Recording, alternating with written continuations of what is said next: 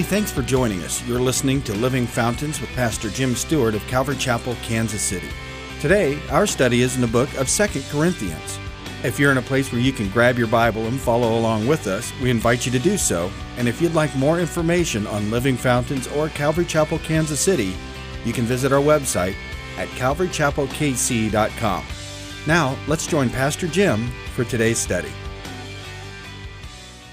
Well, why don't you turn with me to uh, 2 Corinthians this morning, chapter 3. 18 verses, so we'll make it through it fairly quickly. Um, packed with a lot of information that uh, is helpful to us in our journey. Paul, just like uh, Jesus, speaks very uh, practically uh, to us, you know, give us good, solid uh, understanding. You know, oftentimes when people would travel, uh, oftentimes for us, when you go into apply for a job or you're wanting to connect in, in a work environment or something, oftentimes you'll take a, a letter with you that or someone sends an email in advance if you're going right? And they they send like a communication that just says hey you know this person's okay. It's a letter of recommendation. Hey this person is qualified to do what they're doing or or whatever it might be. But there's this thing that kind of goes out in front of you, or that oftentimes in their culture, in Paul's time, 2,000 years ago, they would carry this letter with them and they would bring that letter out and they'd say, hey, this, and it would be kind of sealed from the person that sent it, and you trust the person that sent that communication. So that's kind of the way it, it would work. Well, oftentimes in their culture, they would send letters like that. Paul oftentimes sent letters for guys that were his emissaries, people that were going to uh, do ministry business. He would give them a letter, they would take this letter, and they would bring this letter out, and the, the, the people would look at it and say, okay, so this guy's not a charlatan, he's not trying to take take advantage of us. The idea is, is that there's this communication that went out in advance, letting them know. Let's see what Paul says about this. And you know, there's people there in Corinth that are saying, hey, Paul, man, you know, that dude's, he's not really an apostle. You know, he's done this, he's done that. He said he was coming and he never got here when he said he was going to get here. And they're undermining Paul, saying he's really not who he is. But we know he really is. And Paul knows he really is, and Paul's reminding them of what they really do know about who he is. Okay? So that's the mindset going into this as we get started. Do we begin again to commend ourselves in verse 1 of chapter 3? Or do we need, as some others, letters or epistles of commendation to you or letters of commendation from you? Now, giving that little bit of background, just that snippet that we had, it makes a little more sense, doesn't it? You know, see, he's not saying, hey, you know, do we need, are you, are you really? Do we need to have someone send stuff about who, who we are? Do we need to really do that? You know, I've been a part of planting other ministries and stuff, and in my interaction with them, I mean, it's kind of like, are you kidding me? Do I need to have some kind of you know, uh, just to be present and be around the other groups. I mean, it would be weird when it degenerates to that level. And that's what Paul's saying. That, that doesn't, that seems weird that it would be turned into this. Do we really need those kind of communications to, from others to you or from you when we go to see others? You are our letter, written in our hearts, known and read by all men. Clearly, you are a letter of Christ, ministered by us, written not by, with ink, but by the Spirit of the living God, not on tables of stone or tablets of stone, but on the tablets of flesh, that is, of the heart.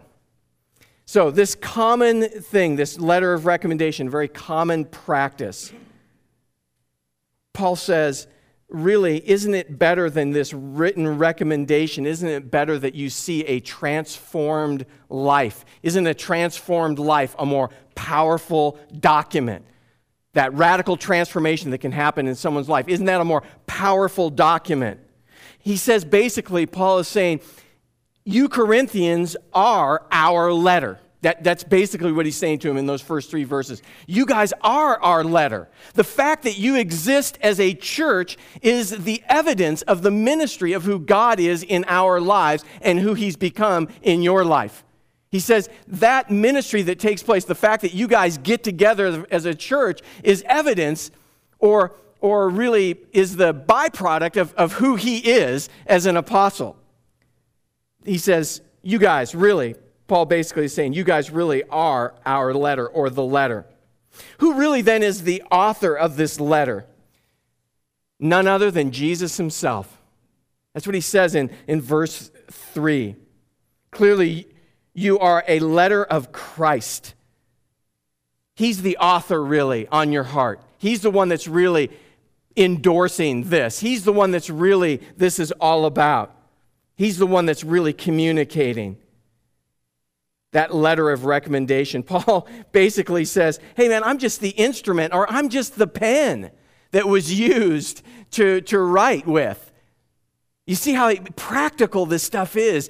You know, the people that we communicate with, that with the gospel, and we're going to talk about that authority that we have or that ability we have to communicate this wonderful news, to have this written in someone's life. The mere fact that you are a believer means that someone ministered something to you, someone prayed for you, someone shared the gospel with you, someone was bold enough to communicate this truth with you. We are all byproducts of that. Every one of us are. So we clearly see the author is none other than the person of Jesus Christ. Paul clearly is just saying, hey, we were just the, the, the instrument or the pen that was used to write with. And then he goes on and says, the ink that was used. The ink was really the Holy Spirit. It was really the Spirit of God that's the ink, that mark, that indelible mark on your life. And what a powerful truth to know. It wasn't written on a piece of paper, it wasn't written on a piece of stone. But this, this letter that's written, this, this commendation, this, this endorsement that's said about who we are as believers, it's written on the hearts of you as men and women, followers of Jesus Christ.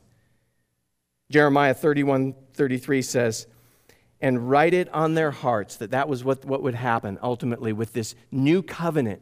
This new covenant would be written on the hearts of men and women. And isn't that what's happened to us as followers of Jesus Christ? God has made himself known to us, and he's written on your heart, on my heart, his love, the message of the gospel itself.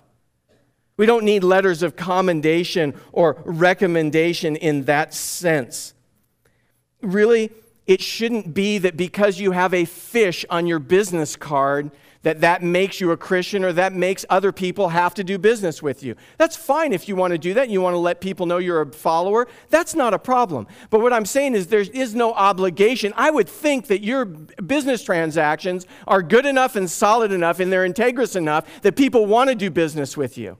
I love the early days of the Christian music scene. I love that because you know what? Those guys played all kinds of places. People didn't come out to hear him because they were Christian artists. People came out to hear him because they were good musicians. And then ultimately, those people got saved because they were sharing a message of what God had done in their lives. That's powerful. That's a, a different transition than what we have happening today. You know, it's one's outwardly connected and one's just ministering inward. And you know what happens when you only minister inward, right? You die off, you fossilize. That's what happens.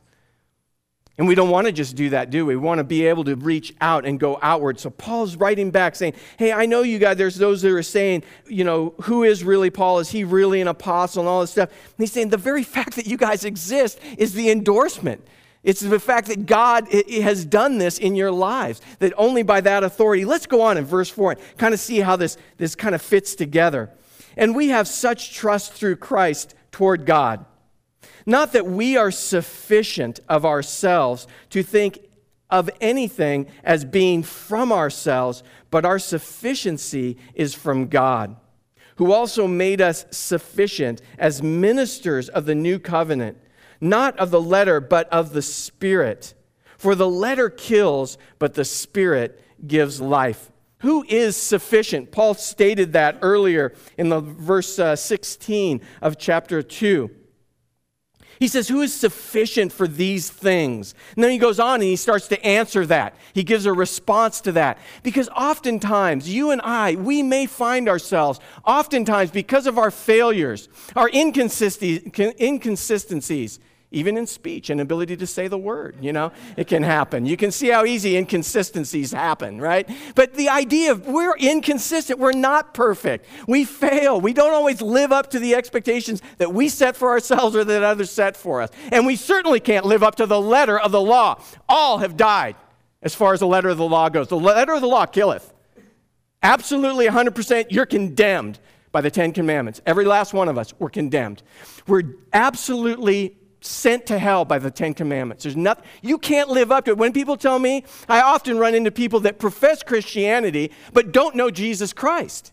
And they will say, Oh, well, I live by the Ten Commandments. I go, Wow, really? Because I know you can't. You can't live up to the Ten Commandments. They are a measure, a, a standard given to us to show us our desperate need for a Savior, for the work of the Spirit, for a, a, master that could do everything for us that we couldn't do for ourselves. Oh, we're going to get into that in just a minute. I'm getting ahead of myself. Sufficiency, having enough. Sufficiency being sufficient. It's an interesting concept because you and I are taught, and we teach our young people growing up in our homes, our kids, our family, we teach them, you know, you've got to learn to be more self sufficient. You know, it's, it's self sufficiency. Hey, you've got to take care of you. You know, because if you don't take care of you, no one else is going to take care of you. You got to be self sufficient. It's an often thing that we're, we're caught up in and that was taught to us. And yet, when we come to the Lord, it almost goes all into this different thinking again because really that's not what it's about. It's about being dependent on God, isn't it? It's not no longer about being sufficient of ourselves. Who is sufficient to communicate this gospel that we know we don't always live up to this perfect standard? Who's sufficient? Who has enough? Only Jesus has enough. And you and I in Jesus have enough. But I love what he says here and we have such trust through Christ toward God in verse 4, not that we are sufficient of ourselves to think of anything as being from ourselves, but our sufficiency is from God. Kind of a mouthful for me, kind of a brainful for me a little bit. I kind of have to untie that a little bit for myself anyway, just because it just it's a lot said. But as ministers, he's talking about as ministers of this new covenant this good news of Jesus Christ that forgiveness of sins can be given to can be granted to all through the blood of Christ, the finished work on the cross. You know, Paul says, we're not thinking that we were the ink, and we're not thinking we're the author of the letter. He's saying we're just an instrument. And that's important. That's important for you. That's important for me as Christians, as followers of Jesus Christ, when we communicate with other people, that's important. When God, out of His grace and His mercy, out of His goodness, out of His just merciful kindness, chooses at some instance in the course of any given day to grant you the grace and the ability to communicate His love to someone to do something that's effective in the gospel, to share something effectively. We don't want to be deceived. We want to know, man, that was God. That had a whole lot less to do with me. I was just a conduit by which something transpired, and I'm thankful for that. Paul's saying that clearly. We trust God with such a task. We know it's not us. God does choose to partner with you and me in this process. He wants us to be a part of it in this task of reaching others. But we don't want to make a mistake and start to think that it's about us or some good thing that's inside of us that's caused that to happen. No, it's God that's moving in and through you, in and through me to communicate something of value to others that keeps us on the right plane as far as humility goes. That keeps us thinking right. Paul is communicating that in the mix of all of this. And he says, you know, if this letter of the law that kills, ultimately, that communication about again, he's, he's wanting to be clear about something that kind of is again floating around. Judaizers would come in behind him and start to tell people, hey, you know, Jesus is really cool. That's really awesome. But you've got to be circumcised. You've got to do this. You've got to keep the letter of the law. You've got to, all these things. They're trying to pull them into a Judaism. And that's not what Paul was sharing with them. That's not what God wanted them to do. He says the letter of the law, by pulling them into that, the letter of the law kills, but the Spirit gives life. You know, side note you might write down just to look up later. But when the law came in Exodus 32 28, when the law was given, 3,000 plus were killed, died. Because of the rebellion, you remember the, the issue that happened with uh, Poof, the golden calf? kind of like puff the magic dragon, poof the golden calf. You remember, poof, you know, this, you remember how I, Aaron's just like, well, gosh, Moses, yeah, I don't know. You know, you were up on the mountain for so long and we were just hanging out, and all of a sudden, you know, people wanted to, you know, worship something. And so, you know, all of a sudden, we just threw some gold and stuff into the fire. Poof, this thing, this calf showed up, you know. Yeah, we know better than that. But at that point, sin was, was rampant, and there was a, God made a, a very clear break on some things and, and really kind of busted on some stuff. And, and there were those that were with him and those who were standing in opposition. And ultimately, there were over 3,000 that lost their lives. Exodus 32 28. I love the contrast of these things. God's word is so perfect, you know, and the, how, how it, they parallel and, and, and kind of complement and explain things to us. Because when you read in Acts 2, verse 41, it clearly says, that 3,000 were added to the church that day when the Spirit was given. Very contrasting, isn't it? It's, it's this, oh, wow. So the law was given. Yeah, the law is right. Yeah, the law is right. It's just, it's true. But it brings death to you and I. I'll read something to you out of Romans, Romans chapter uh, 7, verse 5. For when we were in the flesh, Paul says. The sinful passions which were aroused by the law were at work in our members to bear fruit to death. But now we have been delivered from the law, having died to what we were held by, so that we should serve in the newness of the Spirit and not in the oldness of the letter. In other words, that legalistic relationship that existed based on the law was really to show us our desperate need again that I can't live up to this righteous standard. I will fail, and I need a Savior. It, it's very frustrating to try and live that life as a Christian based on the other. The Spirit gives life. Paul is saying that's what I was communicating.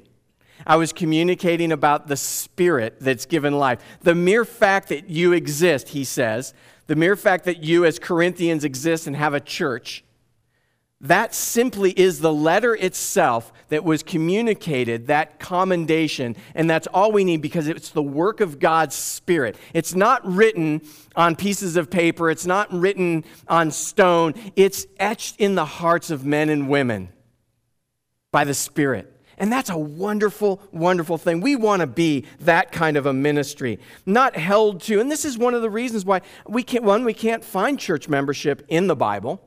We can't find it anywhere, so we don't have it. If you come to this church and you want to make this church your home church, then this is your home church. And we consider you part of the family. If you're a born again believer and you're part of the family of God, then that's great.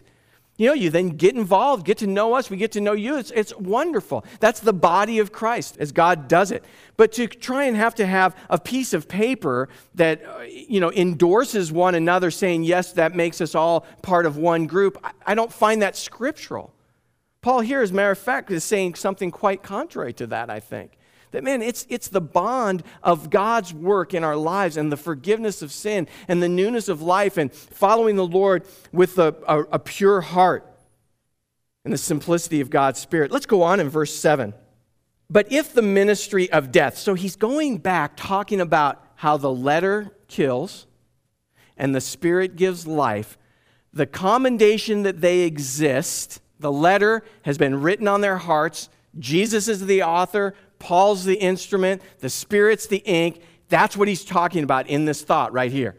But if the ministry of death, written and engraved on stones, was glorious, he says that was radical. That was a powerful thing that transpired. So that the children of Israel could not look steadily at the face of Moses because of the glory of his countenance, which, was, which glory was passing away. Now, Paul really gives us some insight to what we saw in Exodus after the law was given. Moses would spend time with God, he would be there in the presence of the Lord.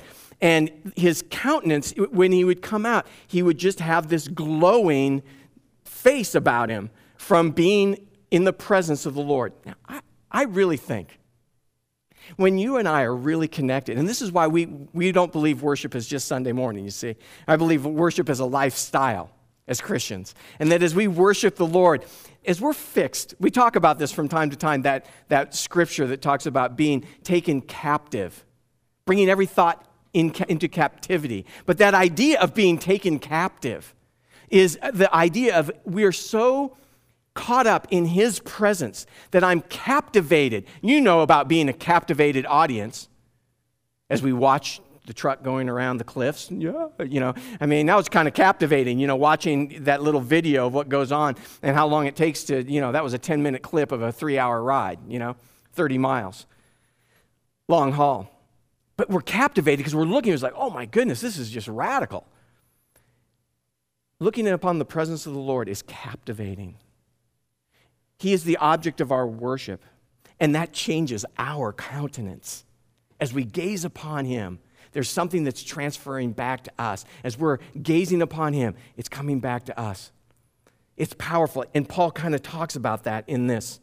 He says this is what happened with Moses, but he would get in the presence of the Lord and then he'd put this veil on because the people were looking at him, dude, man, you know, cover that up kind of thing.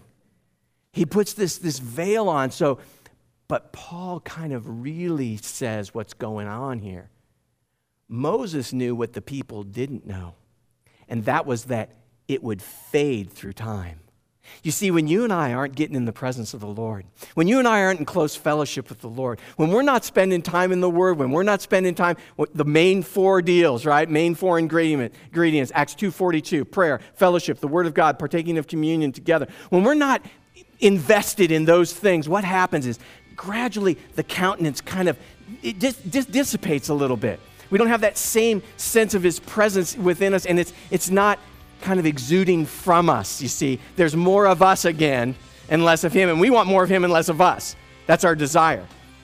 John, you know, said, Man, I want to decrease and he must increase. I want God to increase in my life. That's where they get the idea of I am second. You know, I'm second. God's first in my life.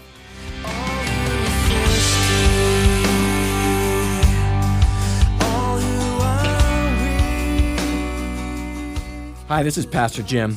Thanks for listening to the message today. You know, I was thinking about Jesus being that good shepherd. And he said, Most assuredly I say to you, I am the door of the sheep. You know, and we just kind of think of that as a door that on hinges that opens and shuts, but really at that time period, the shepherd was the door himself. He would lay across the opening, and the sheep would have to kind of cross over him and get through him to get in and out of the sheepfold. And he said, All who ever came before me are thieves and robbers, but the sheep did not hear them. I am the door. If anyone enters by me, he will be saved, and will go in and out and find pasture. The thief does not come except to steal, and to kill, and to destroy. I have come that they may have life, and that they may have it more abundantly. I am the good shepherd. The good shepherd gives his life for the sheep. You know, Jesus was never just a hireling for you or for me. Jesus loves you with a perfect love. He gave his life for you on the cross. He wants to give you life abundant, as spoken of in the scripture here. He is the access into everlasting life. Maybe you've been distant from the Lord. You tuned in and you've, you've gone to church before. You've opened your life at one point, but now you're just living out in the world and, and away from God, and you're feeling the, the hurt and the shame and the conviction of the sin. Well, Jesus wants to forgive you again in a fresh new way. He wants you to get started on that journey again. And, and maybe you're hearing this simple gospel message for the first time and you want to give your life to Jesus. It doesn't matter where you are, it doesn't matter where you've been, it doesn't matter what you've done. God loves you and God wants to give you a chance. just pray this simple prayer with me. Jesus, I want to ask that you would forgive me of all my sin. I want to invite you into my heart to be my personal Lord and Savior. I want to thank you for the free gift of everlasting life that you've given me now. And I thank you, Lord, for all your goodness, all your grace.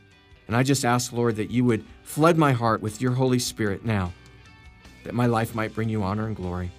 We ask this in Jesus' name. Amen. If you prayed and received the Lord into your heart today, we'd love to hear from you. You can contact us or another Bible teaching church in your area so you may be encouraged in your new journey. If you'd like more information about Living Fountains or Calvary Chapel, Kansas City, simply visit our website at calvarychapelkc.com. If you're in the Kansas City area and you'd like to join us for worship, the service times and directions can be found at calvarychapelkc.com. It's been great spending time with you today in God's Word, and we look forward to you joining us next time on Living Fountains. Jesus, come.